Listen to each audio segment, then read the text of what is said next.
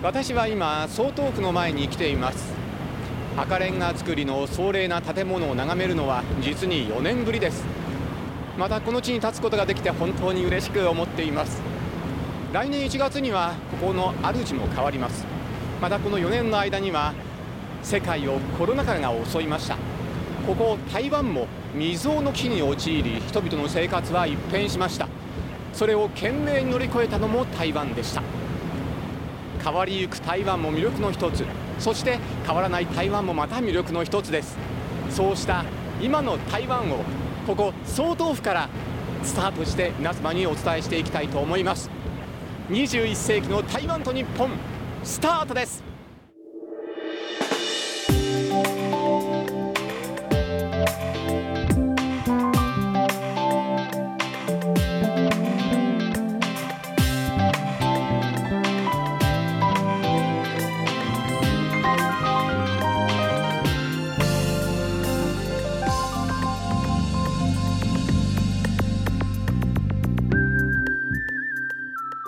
フレンドシップシリーズ。21世紀の台湾と日本。好久不见台湾，谢谢台湾。皆様いかがお過ごしでしょうか？台湾大好きアナウンサーの山本直也です。日本と台湾の交流をテーマにお送りしている21世紀の台湾と日本も2000年の放送開始からなんと23年です、えー今回も日本と台湾の交流についていろいろな角度からお届けしたいと思っていますそして今回もお相手はこの方大家好，我是一清妙。皆さんこんにちは、ひととたいです。タイさん今回もどうぞよろしくお願いしますはい、お願いします。4年ぶりの台湾行ってまいりましたようん、もうお話聞きたいです。どうでしたか？いや本当に楽しかったです、えーえーもうね到着する寸前に見た丸山大飯店、はいもうそれを見ただけでテンション上がりまくりでした一丸一も見えましたか？見えましたはいはいそして何より、はい私当たっちゃいました何をですか？5000元嘘。はいいや嘘じゃないですよ本当にですか？はい、台湾で遊んで金も買い物狙っちゃおうというね、えーあのキャンペーンやってるんですがあれ当たりますよほん、いや、私当たらないですよ。え私より多く行かれてるのにそうですよ。え、もうそれ四年ぶりの一回目で当たっちゃったっていう当たっ。ちゃいました超ラッキーな年ですね。そうですねいやーもう台湾に行けてそしてはい5000元も当たって本当にねワクワク台湾でした、えーその話たっぷり聞かせてください。はい、えーそれでは60分間どうぞ皆様お付き合いよろしくお願いいたしますよろしくお願いします。この番組は台北中日経済文化代表所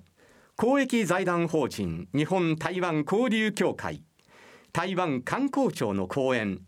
MGH 三井ガーデンホテル台北中高の協力でお送りいたします。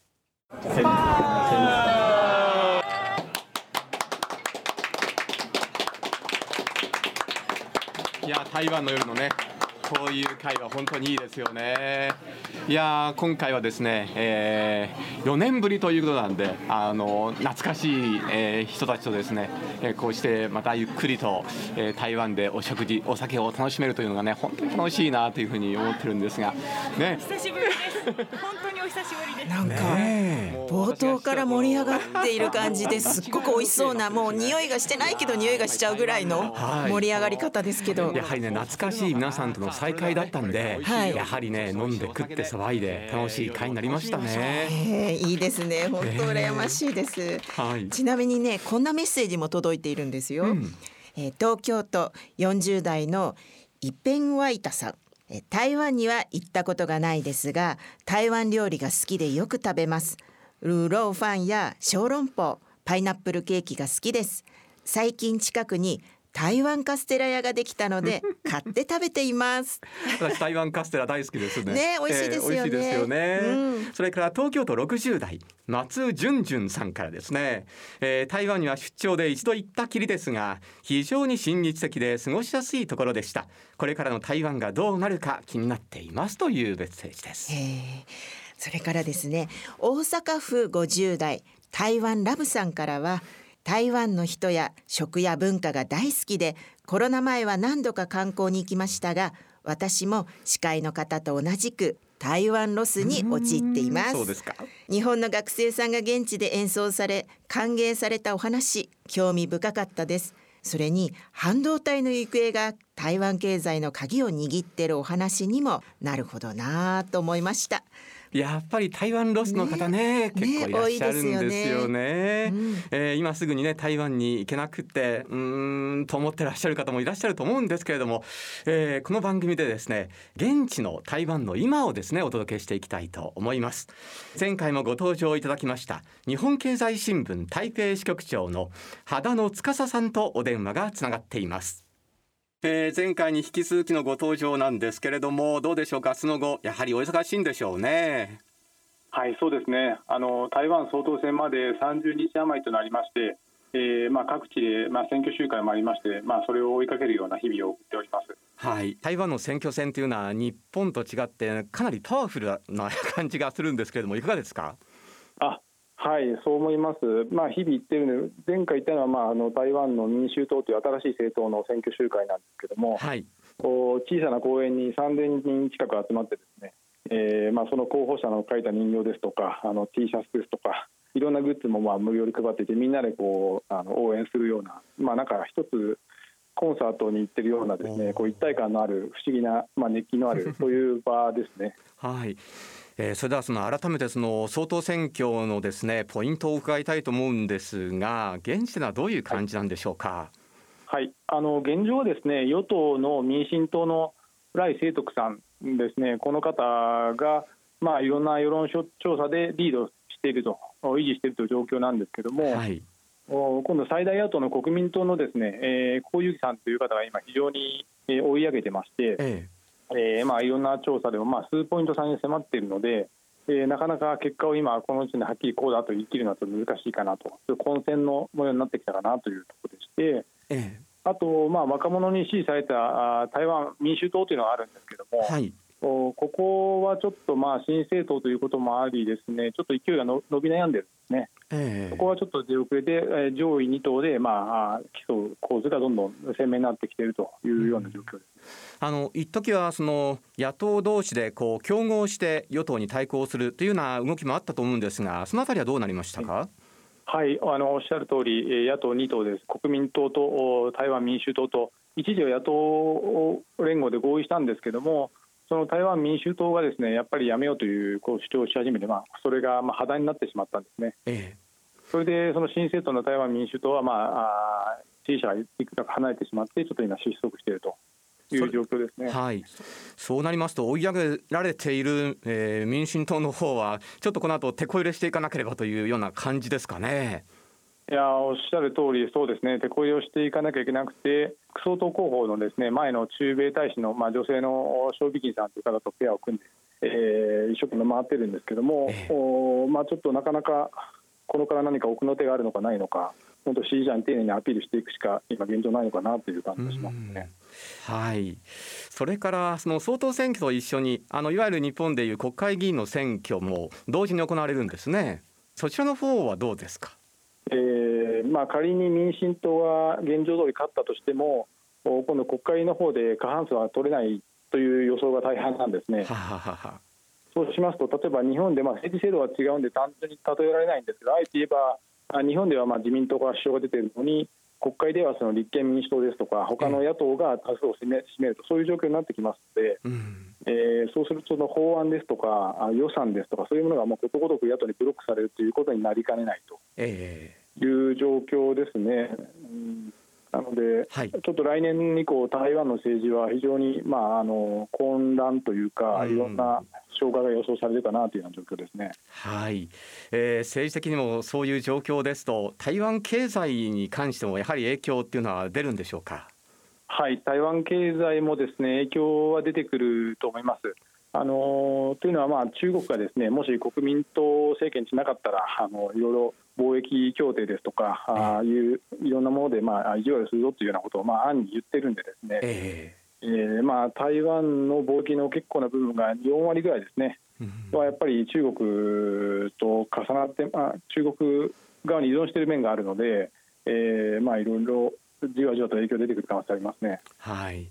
えー、台湾の皆さんにとってはどういったその総統選挙の結果はどちらに行くのがいいんでしょうか？うん、いやまさにあのおっしゃるとりその辺の悩みがですね今のこの足元の投票行動に現れているのかなと、えおやはり中国は非常に威嚇、軍事的威嚇を強めてますから、えうん。なかなかそこに対してあの、まあ、ちゃんと台湾の主張は主張でしていきたいということで、まあ、あ足元では民進党のライさんに、まあ、支持が集まっていて、ええーでもやはり、まあ、民進党政権もかなり今度やっと3期という非常に異例のです、ね、あそうですね長さになってくるので、ええそこに対する、まあ、民進党もやっぱり個々の議員を見ると、いろんな腐敗疑惑のようなものもまあ取り沙汰されてるんですね。えそこはやはり政権交代して、えーした方がいいんじゃないかというのが、立法院の国会議員の方にあの支持が集まっている状況でして、非常に台湾人の方の悩みというか、苦悩がですね今のこのお調査に表れているのかなと思います。はい、えー、わかりました、えー、本日もお忙しいところどうもありがとうございました。日本経済新聞台北支局長の秦野司さんでした。えー、東門の駅からですね栄光街を歩いてだいたい10分ぐらいでしょうかね今到着した場所なんですがさあよっちゃんこちらどこでしょうか？はい、こちらはロンジンゴージャスタイムロンジン時光という場所に来ました。はいさあここはどういった場所なんですか？ここはですね、台湾の有名なあのバリスタのチャンピオンの方が開いたカフェであったりとかお土産屋さんが並ぶ街ですね。建物は古いですね古さのあの良さを残しながらもうまくリノベーションされているので、こうご飯を食べ終わった後に散歩がてらに来るのにすごく最適なスポットだなと思います。この建物の元々は何だったんですか？はい、もともとは台湾の刑務所だったそうです。へえさあそれではですね、えーよっちゃんが超おすすめのコーヒーショップがあるということなんですが、これがですねちょうどこの建物の角の方にあるんですがね。あーもうコーヒーのいい香りがしてますしますね。ローストのいい香りがします、はい。ここはですねシンプルカッファっていう台湾の、えっと、バリスタのチャンピオンになった方がオープンしたコーヒー屋さんとして有名なところです这一家的话是去年去年的时候就已经开了，对。然后我们这边会跟其他店型不太一样的地方，这边是呃随时随地想要喝一杯咖啡都可以来这边点。こちらは去年オープンしたばかりで他にもたくさん店舗があるんですけど他の店舗との違いはもう完全にテイクアウト制なのでちょっと散歩がてら一杯飲みたいなっていう時にあの買えるの気軽に購入できるところが魅力です あのお客さんはどういった方が多いですか？年龄的话，客人的话像比较多外国人，嗯，然后年龄的话其实很广，对，大概二十几岁或是五六十岁都有。お客さんとしては結構幅広く来てくださるんですけどやっぱり外国人が多いそうです、はい、で年齢は20代から60代とかさまざまな方がいらっしゃいます。ありがとうございました。シェシェ谢谢。案内してくれたのはこの番組でもおなじみ法人大学留学生のよっちゃんこと須藤芳根さんです。私が台湾へ行っていない間に留学生として最終学年を迎えて今ではですねインフルエンサーとしても活躍中ということです。さあこの案内してもらっ、えー、ロンジンゴージャスタイム生活園というところはですね、えー、もともと台北刑務所宿舎群だったところなんですね、でその宿舎群を設計したのがなんと日本の建築家山下慶次郎さんだということなんです。そしてタイさん実はですね、はい。日本が誇るジャズピアニスト山下洋介さんご存知ですよね、はい。その方のおじい様でもあるということなんですすよごいですね。初めて知りました。ねえ、いろいろとつながりがあるんですね。タイさん、この場所は行かれたことあります？はいあの実は私はここがこういうところだっていうのを知らないで偶然通りかかって、ええ。あなんか雰囲気が素敵なところだなと思って、ええ。行ったら本当にたくさんの人がいて、え。でよくよく見たらばあ実は昔のその刑務所だったところなんだとか、そういうことを知ってちょっとあの驚いた、ええはい記憶がありなんかますね。大正時代を思わせるようなね、うんそんなねねレトロな感じでね素敵な場所でした。ねロンジンゴージャスタイムの中に入ってきましたね。はいえーとまず赤レンガがあったり、そしてこの屋根は日本の瓦ですね。こもうすべて日本のなんか昔の風景のような感じがしますね。そうですね。台湾にいながらもなぜかどこか日本を感じるような建築の感じですね。はい、とてもシックで、そしてなんか懐かしい感じがねするんですけれども、さあこの中にいろんなお店があるということなんですけれどもね。さあ早速どのお店から紹介してもらいましょうか？見ていきましょうか、はい。先ほど紹介したシンプルカフェの後ろにはちょっと上位互換のようなお店がありまして1杯5000元日本円でいうと大体2000 2万5000円ぐらいのコーヒーが飲める店舗があります。一杯が？5000元です。うわーちょっと手が出ないですけどね。でも飲んでみたいですね。は大体コーヒー屋さんとかあのーそうですね。お団子屋さん餃子屋さん手芸品屋さんがあります。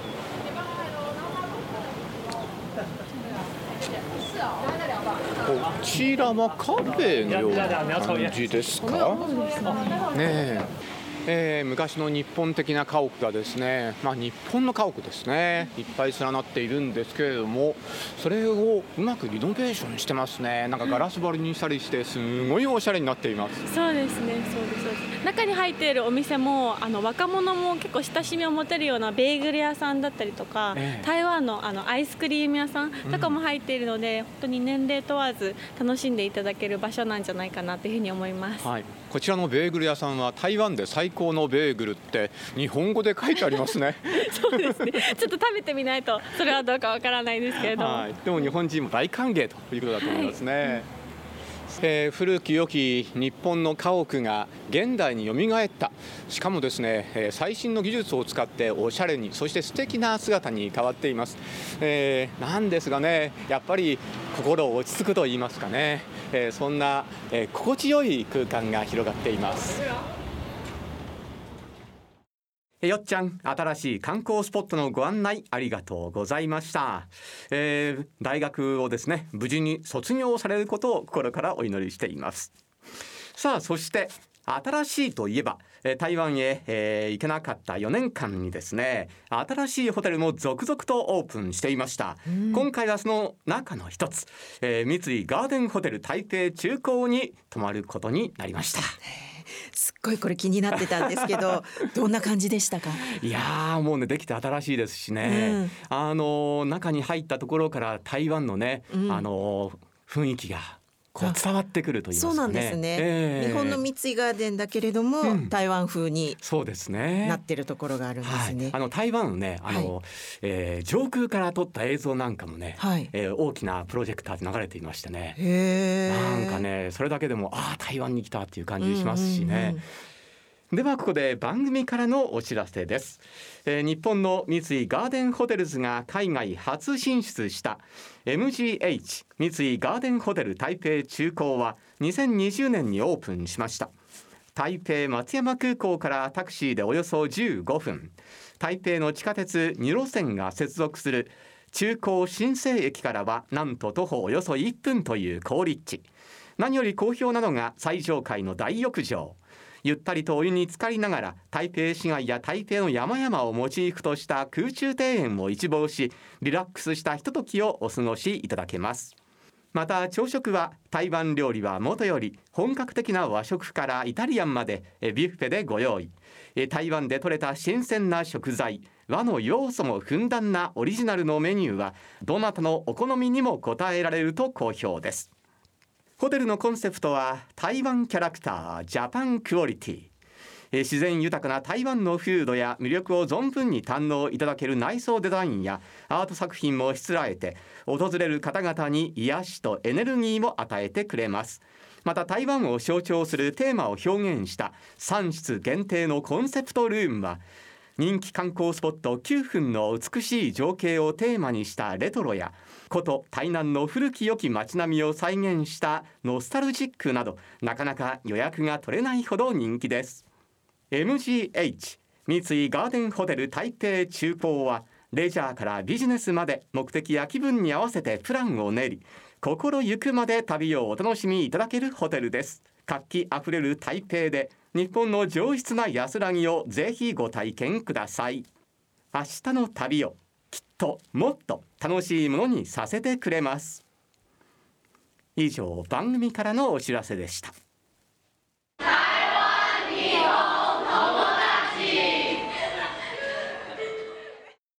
はいまたこんなお便りが届いております、はい、兵庫県30代の天ぷらにいりょさんありがとうございます。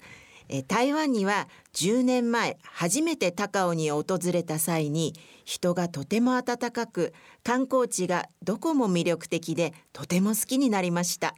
また行きたいと思いつつも結婚やコロナなどでなかなか行けずにいましたがこの年末年始に意を決して再度行くことを決めました。台湾の魅力をふんだんに楽しみ素敵な思い出を作りたいです。おーいいですね。いいですね。ってことは今度はねええ。ご結婚されたからはい。多分ご主人と一緒なのかなって。まあ違った台湾楽しめますよね。はい。まあ台湾の魅力いろいろとあると思うんですけれどもね。はい。あの最近台湾の観光地としてですね、うん。自然というものにですね、こう注目されている方が増えているようなんですね。はい。えーそこでですね、えー台湾在住作家で日本の武蔵野大学客員教授でもある、えー片倉義文さんに台湾の自然その魅力なんかについてお聞きしました。あの片倉さんは最近あの台湾の野鳥にかなり高い関心をお持ちだそうですね。そうですね。あの台湾ってねあの鳥が非常に身近なんですよね。ですからあの旅行に来られた時に例えば街角の台北市内の公園とかでもあの例えば私の家の前公園なん小さい公園なんですけどそこでこう丁寧に数えてると、まあ、少なくとも20種類ぐらいいるんですよ。あの普通の街の公園にね。でこれがみんな個性的で結構ね綺麗な鳥が多いんですよね、うん、であともう一つ面白いのはあの台湾の鳥はあの、まあ、種類がすごく豊富なんですけど例えばあの地球上に今約9000種類鳥がいるって言われてるんですけどそのうちの700種類台湾で見られる。であの台湾あとねもう一つ面白いのはあのこう、まあ、面積で言えば台湾って九州よりも一回り小さい程度、まあ、もしくは日本の10分の1ぐらいしかないんですよ。ところが一番高い山って3952メートルですよね。あの新高山と呼ばれた山。今玉山って言いますけどね、うん、でも玉山3952メートルで当然そんな高いところには鳥はいないと思いますよね。でこれいるんですよ。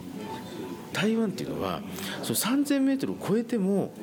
緑が生えてて花が咲いてて蝶が飛んでて鳥がいたりするんですよ。地質が新しいからこの山の上にその古い食動植物が残ってしかも鉱山に適応してったんですよ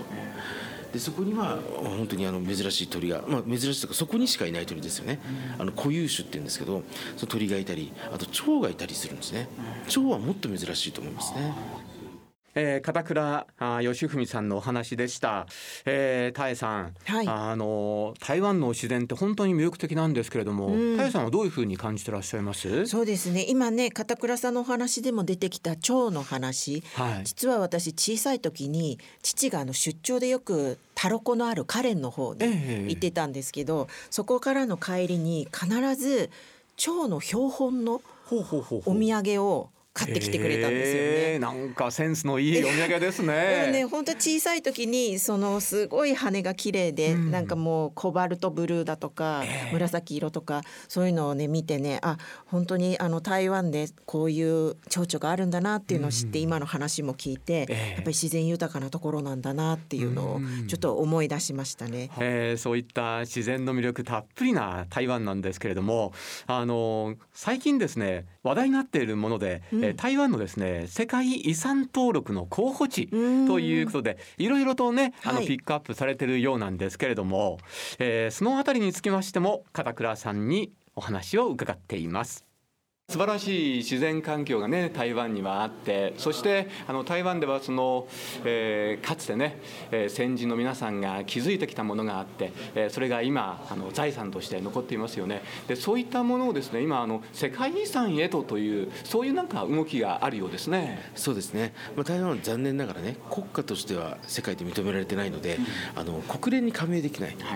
でこの現実があるのでいわゆる世界遺産登録っていうのは現実としては難しいんですよ、うんところがじゃあ難しいけれどもじゃあ世界遺産登録に値するものがないのかっていうとそんなことはないですよね、例えば今お話ししたその玉山新高山なんていうのはあのその自然生態だけ見ても非常に特殊ですしあとあの日本人が絡んだ歴史的な遺構っていうのもありますよね。でこれ例えば、えー、ウザン島ダムってありますけどあのウザン島ダムっていうのはあのもともとダム建設っていうのはあの日本人のものじゃないんですよね。で非西洋人非欧米人が手掛けた非常に際立った技術の高いダムということであの残島ダムはすごく認められていてあのちょっと興味深いのはねアメリカとかで出ているあの地図帳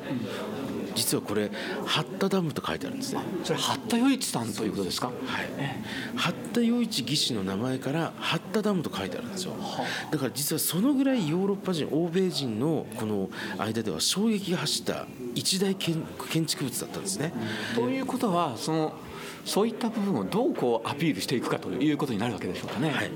でそこで重要になるのが実は日本だったりするんですよ。と言いますと、はい、これちょっと興味深いところなんですけど、台湾が独自でそれをやっても、まあ、当然これ国連加盟できませんからできてませんから、まあ、難しいわけですよ。あと、まあ、もっと分かりやすく言ってしまえば反対意見が出たらこれすぐダメなんです、はい、うん、だから台湾が一人で頑張ってもダメででもこれを例えばじゃあ日本が八田洋一義手の祖国である日本がそこに関わってくると話が違うんですよね。まずその登録を支援する国が一つでなくなりますよね。でそういうふうに考えると可能性は広がるわけですよ。あのその世界遺産の候補としてですねあのウザン島ダムや玉山以外にその他どういったところがあるんでしょうか？はい。現在ですね台湾政府がこう世界にアピールしている18箇所この候補地っていうのがあるんですけど、まあ、これもどれもね非常に個性的で面白いところなんですけど私たち特に日本人が、まあ、興味を持つんじゃないかなと思うのはまず有山鉄道ですよね。あの鍵という町からねあの有山まであの2000メートル登る森林鉄道があるんですよ。でこれはまず間違いなく言えるのは東洋人が作った唯一の山岳鉄道ですね。ね、まあ、これはすごいですね。でこれはもう旅の素材としても非常に楽しい乗り物ですし、まあ、車窓がねこう出発した駅は熱帯の植物が入ってますけど上に行けば行くほど今度は温帯性になって高山性の植物になったりするんで変化が楽しい。あの今後ですねこの、えー、日本と台湾とのその交流どういうふうに進んでいったらいいとお考えでしょうか？そうですね。まずあの私が考えるのはですねあのお互いの理解だと思うんですよ。あのまあ、日本人はね台湾お好きな方多いと思うんですけどもう一歩踏み込んでみるとねあの面白いものってたくさん出てくると思うんですよ。で私もよくいろんなところで講演したりする時によく言うんですけどあの知れば知るほど知らないことが増えてくる土地っていうふうによく言うんですね。で私在住歴はもう20年超えてるんですけどあの多分ね23年台湾に行った時の自分が一番生意気だったと思いますね。あの え知ったつもりになっちゃうから。うん、ところが5年年ぐらい過ぎてくると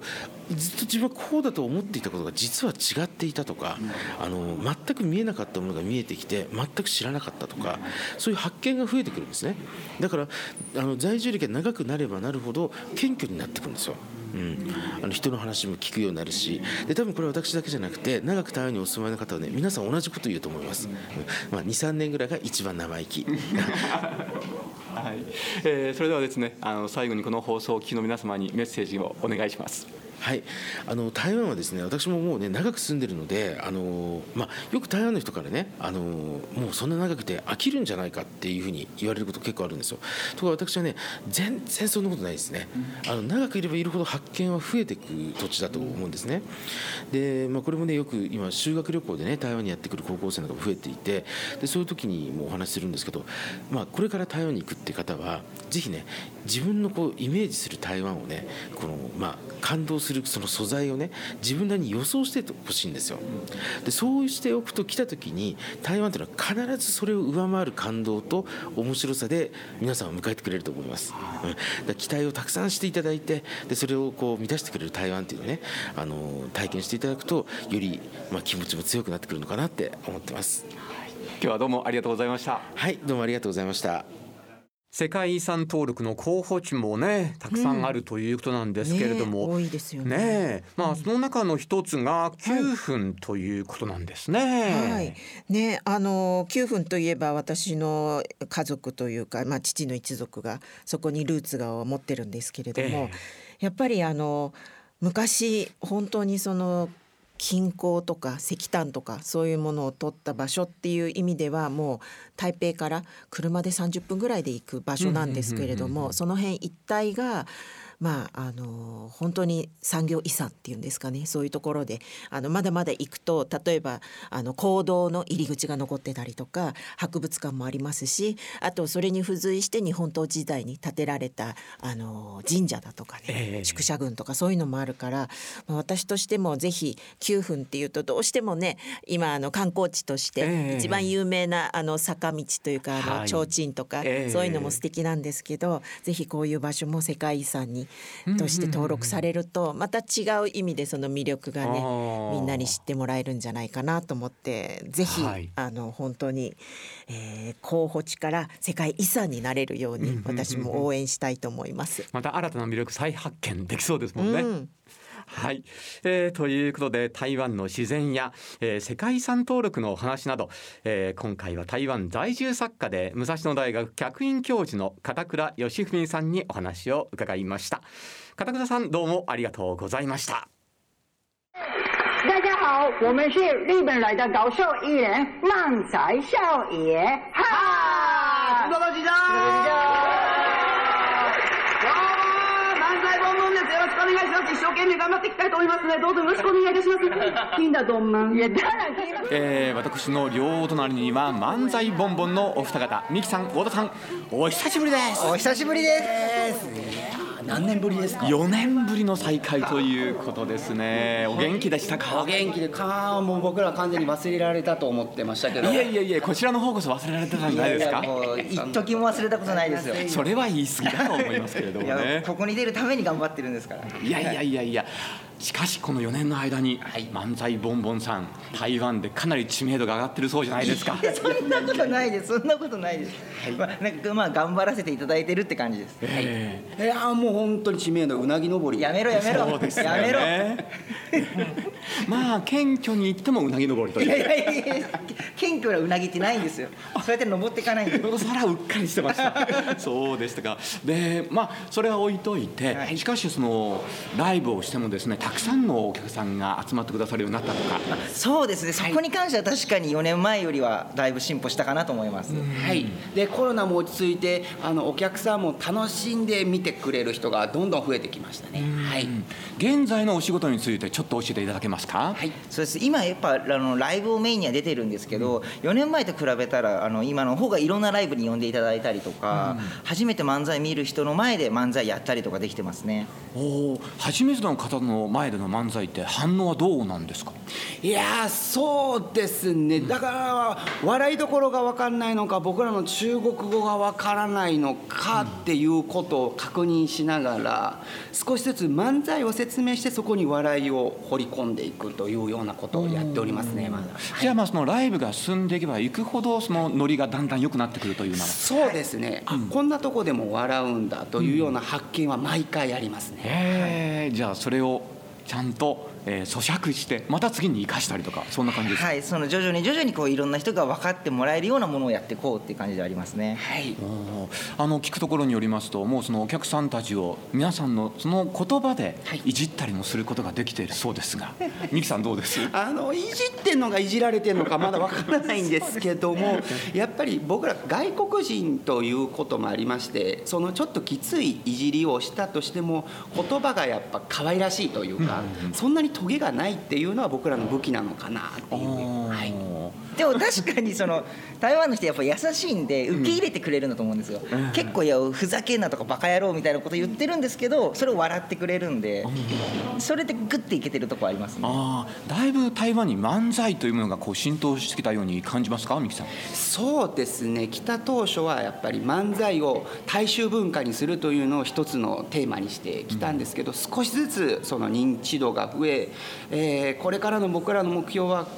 さらに上にそのバラエティ番組を作りたいなっていうようなことがこれからの僕の目標だなっていうような。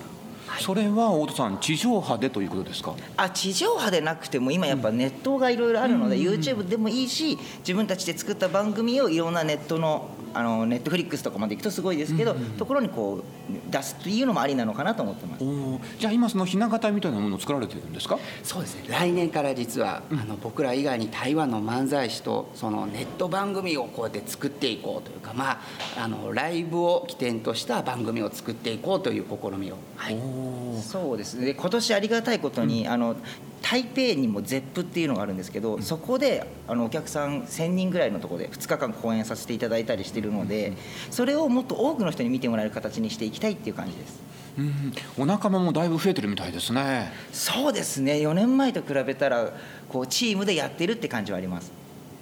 漫才ボンボンさんが起点になってかなりこう上げ上げになってますね。もう上げ上げですよ。違うねかっこつけない。やめてください本当に。ミキさんに伺うとどうもね、はい、えー、ふざけちゃうんで太田さんお願いします。そうなんですよ。いや、まあ、僕ら起点というよりは僕らがその日本と台湾の架け橋みたいな役をやらせていただいているので、えー、この前もですノンスタイルの石田さんとあのコラボして取材させていただいたりとかその ZEP のライブにも動画で出ていただいたりとかっていうのでこう台湾の子的に会えないと思ってた人と会える機会っていうのを作っていくきっかけになればいいなと思ってます。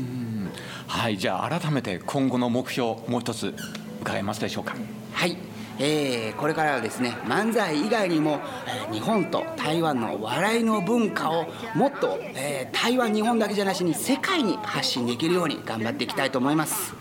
やっぱこの徐々にこうみんなが知ってくれてる漫才っていうものをもっと知ってもらって日本と台湾の架け橋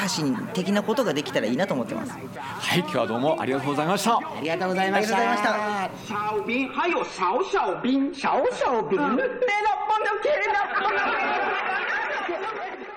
漫才ボンボンのお二人にお話を伺いました、えー、4年ぶりにねお会いして、うん。この4年間にですねもう漫才ボンボンの知名度爆上がりでした。へえ私まだね、見たことないからぜひ 台湾に行った時にその機会があれば見てみたいですね、えー。漫才ってもともと台湾にはなかったと言いますかそれほどメジャーじゃないですよね、そうですね、えー。それがだんだんね、えー漫才ボンボンさんたちの活躍によって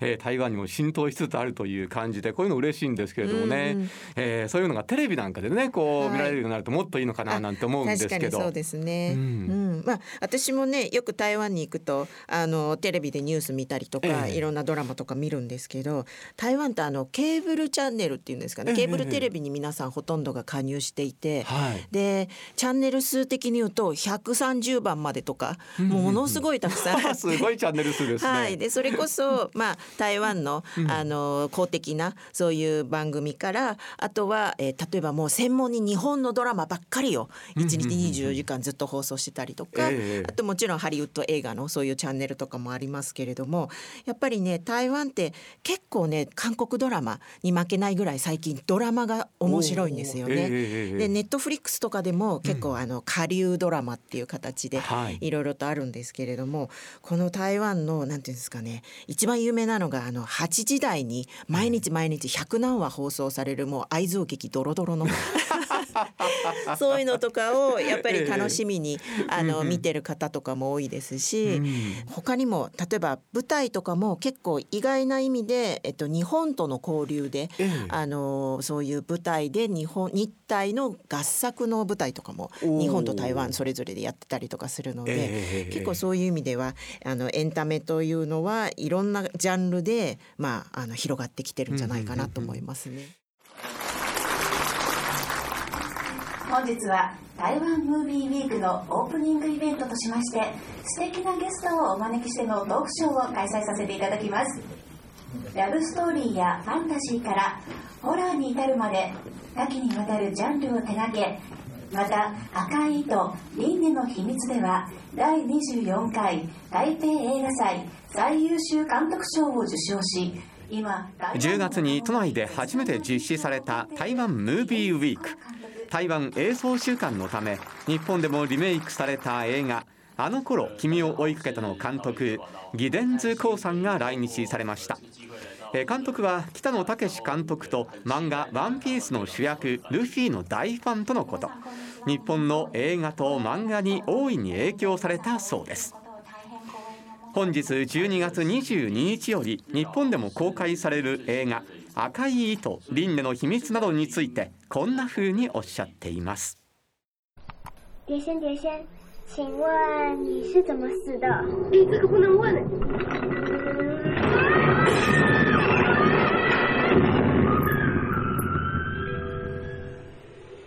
电影非常好玩，但我觉得电影跟小说跟我之间最大的一个关系的不同，是我写小说都只需要靠我一个人的力量就可以完成了，就不管封面还是什么，就是基基本上这个小说的文本的完成，靠我一个人的努力就可以达成。所以写小说写了几十本之后，其实我真的会变得比较自大。对，会觉得靠我的力量，我就可以完成一个世界。那自从拍电影，我参与电影的参与了十一部吧，有的是监制，有的是编剧。那其中四部是我自己导演的。那电影是大家一起的努力，所以开始拍电影之后，我很意外的变得比较谦虚。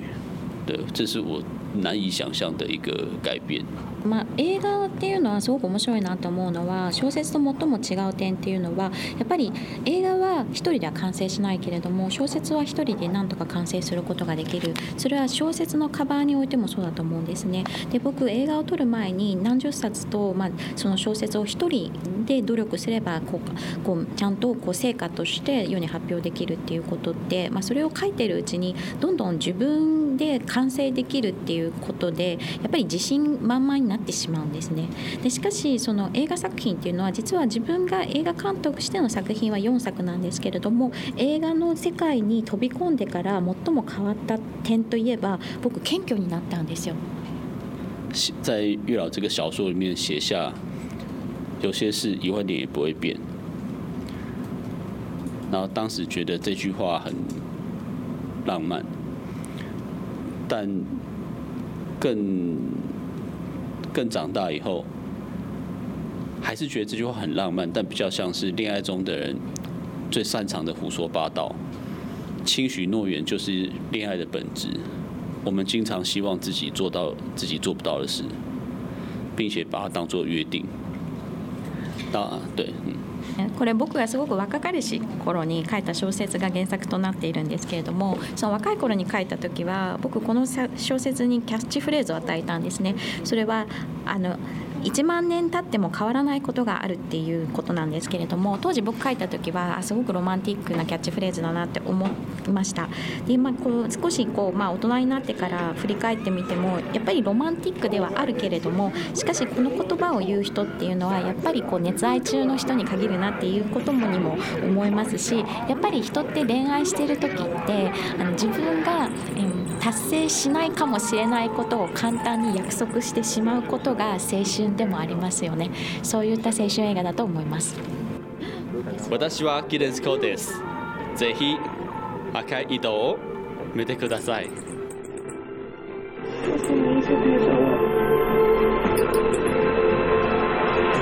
有些事一万年也不会变。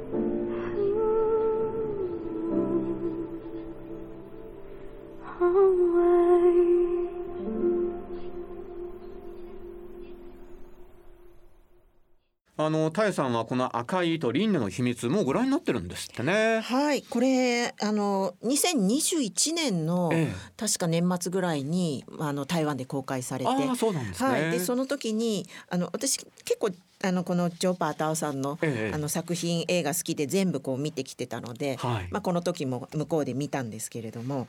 あのなんていうんですかね。ジョー・パータオさんって基本的にデビュー作の「あの頃君を追いかけた」でもあるように、えー、本当にロマンチックな方なんですよね。もうすごいピュアな少年の心を持ったような方で、えー、もうその方が高校生を描くともう多分あのこの方の他にいないだろうなっていうぐらい、えー、あの素敵なこう描写できる方なんですけど。キュンキュンしちゃうんですか？そうなんですね。で今回このね赤い糸でも、はい、やっぱりそのねなんか切ないこの二人の思いみたいな、うん、そういうのをベースとしながらも、えー、ジョバータワさん結構作風がいろいろとあってちょっとホラーに寄ったものとかもあるんですけど、うんうんうん、まあ、今回はねちょっとその地獄に落ちてそこからどうやって輪廻転生するかみたいなちょっとねそういう少しドロッとしたというか怖いところも入れつつも。ええ今のその恋とかそういうのにも反映させてでしかも台湾人のなんていう信仰深いところ、えー、そういうところにも切り込んでいってるので、はい、まあ一言で言うと本当にジョー・バータンさんの頭の中をそのまま映像化したような そういうあのものになってるからぜひこの台湾というものもすごくよくわかる内容になっているから見ていただきたいなと思いますね。はい、ぜひね、皆さんもご覧いただければと思います。うん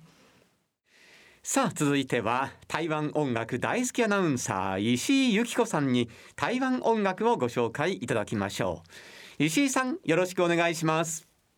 山本アナ人と対さんありがとうございます。ここからの時間は私石井由紀子が前回に引き続き台湾音楽についてご紹介していきます。短い時間ですがどうぞよろしくお願いいたします。さあ今回は台湾の音楽を楽しむならというテーマでお送りします。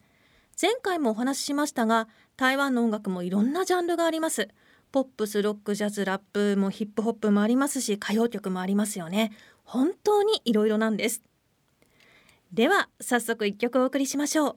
先日日本でライブをして本当に盛り上がりました台湾のアーティストジャズや R&B のシンガーで QM88 数字の9にアルファベットの M に88と書いてジョー・エム・バーバーと言います。ジョエム・バーバーで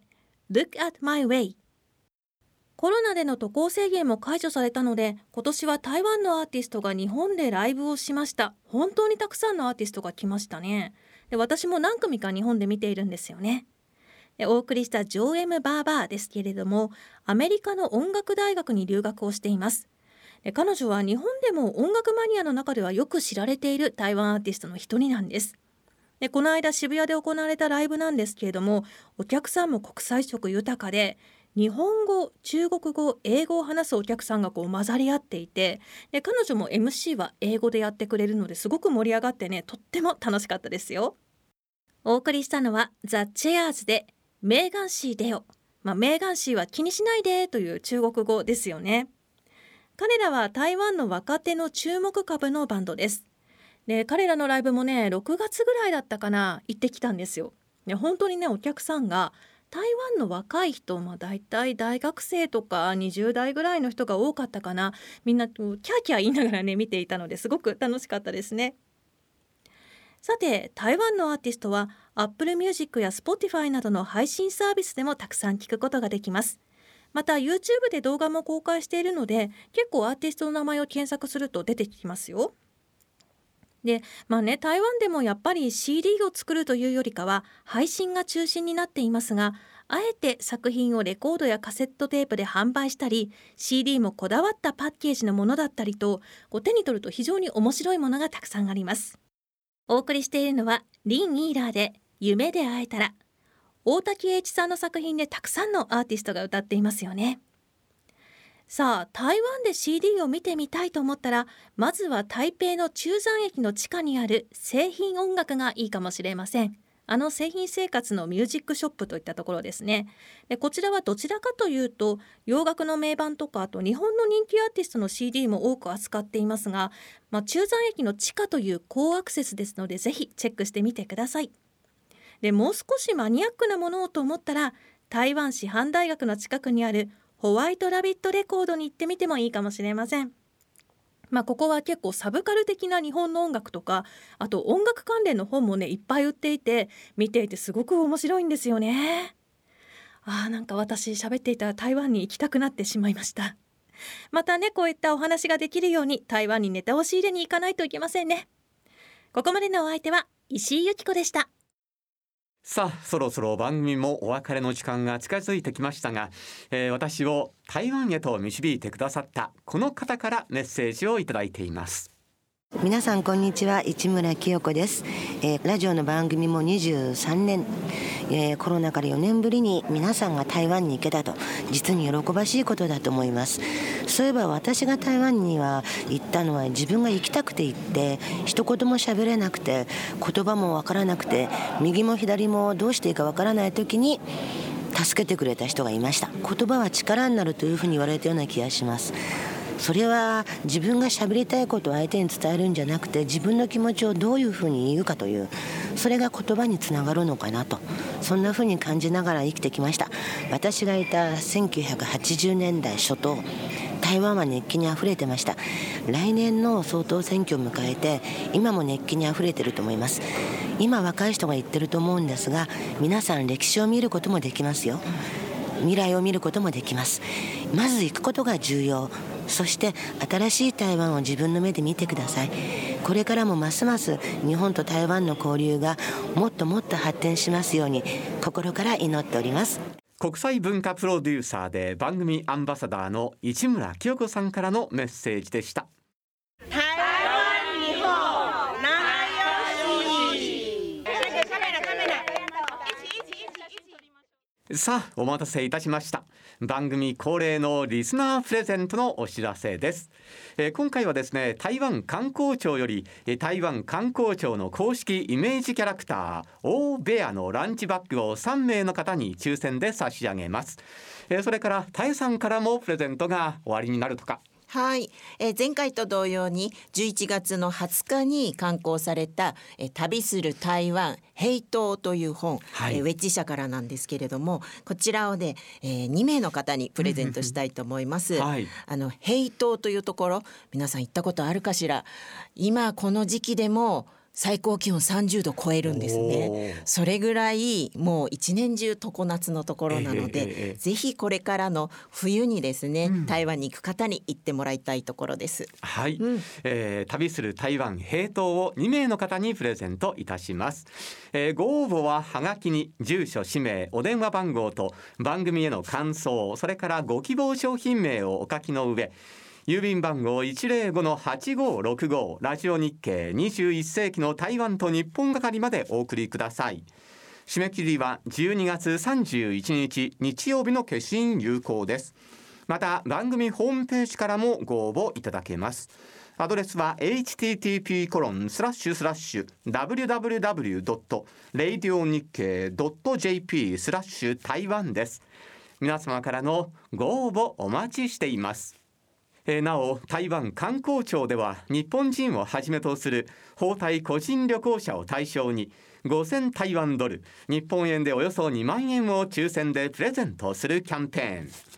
台湾で遊んで金運も開運も狙っちゃおう。台湾ザ・ラッキーランドを再来年2025年6月30日まで実施いたします。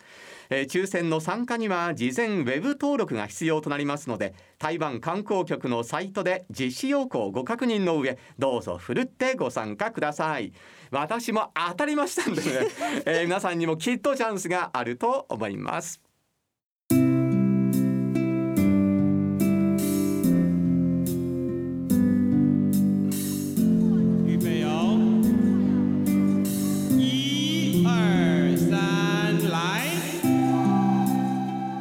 えーさて本当にたくさんの皆様からですねメッセージをいただいていますのでここでね、えー少しご紹介したいと思います。タイさんお願いします。はい、えー愛知県30代のクリームぜんざいさんからいただいてます。ありがとうございます。えー台湾は近いので行きたいけど円安でホテルも航空券も高くてラジオや YouTube で情報を得ているばかりなので来年にはぜひ行きたい親日の台湾人の人たちと話ができるように中国語を勉強しています、ということです。はあ頑張ってくださいね、そうですね、それから鳥取県30代のはじめさんからはこんなメッセージ